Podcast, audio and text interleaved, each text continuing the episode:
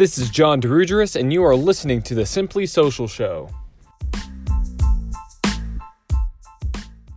Hey everyone, I hope you're having a good day so far. What I want to talk about today is Facebook's new iOS um, update uh, when it comes, or the iOS update for Facebook um, that allows users to either opt in or opt out of being um, shown personalized ads, and how to get around that, and how to s- continue to target those people who may have opted in and out of data tracking for specific website actions, but you can still reach with some pretty simple um, methods that I have here. I have four methods that are really going to work that every business owner and that should implement in their Facebook ad campaign um, and that I'm implementing in all of my clients. So the first way to get around this is let's say somebody you know sees your ad. Traditionally, they would click on it and you would track them via the pixel and wherever they go on the website. Well, now they aren't really going to be.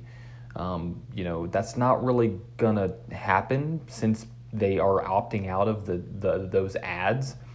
Um, so one thing you can do is you can actually you can still target people based on whether or not they click on a um, on a Facebook post or an Instagram post or visit your profiles or click on your link in the bio or make any kind of action on your profile.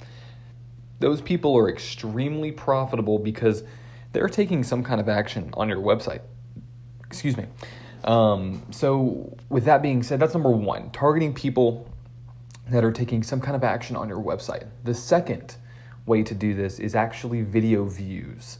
So, video views is, is a huge, huge um, targeting method and advertising method to reach people that you want.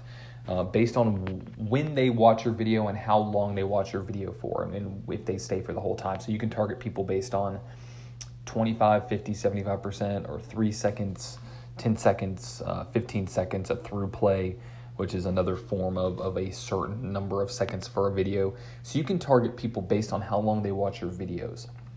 Um, the third way that you can reach these people is actually creating a custom audience around whether or a custom audience with email uh, addresses and names and things like that. So if you have an email list of four or five thousand people, or maybe a couple hundred, whatever your situation might be, you can target and retarget those people um, simply because you have their email address, and that is a huge one.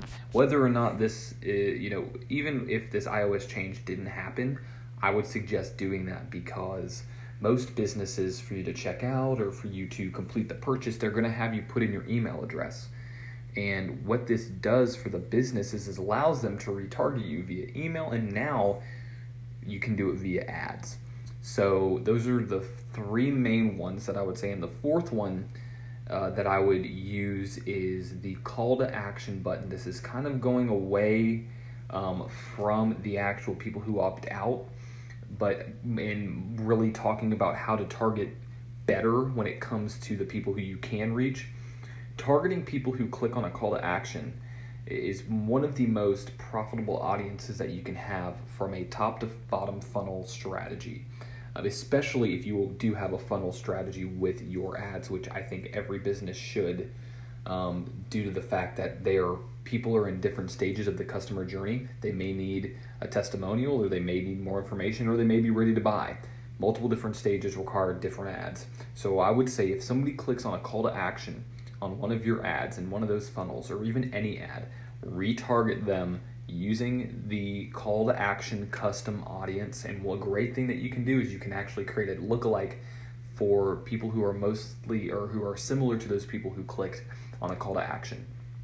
So those are four main ways um, that you can target people. The first three are centered around this new iOS change. The fourth one is centered around people who you can still target, which there are a lot of people. Let me tell you, I haven't seen many uh, ad costs just go through the roof. I have seen it rise a little bit, but nothing that would alarm me um, or set off my my uh, social media and Facebook ad radar gun when it comes to cost. So Facebook ads are still here; they're still profitable. I still think that they're a little underpriced. Um, they're getting more towards the appropriate amount of attention, but I would still say that Facebook ads are the way to go. Um, so this is John Dirugeris. I'm going to sign out, but first I'm going to say Um, just if you're listening to this, thank you for listening. Um, thank you for being a, a, a loyal listener. And I would love for you to come on the podcast if you're listening to this, and we can talk business, we can talk marketing, uh, entrepreneurship, things like that. And also, if you have any topics that you'd love to hear um, or topics that you want me to address, send me a DM on Instagram at the T H E John Dirugeris, so J O H N D I R U G E R I S. Have a good one.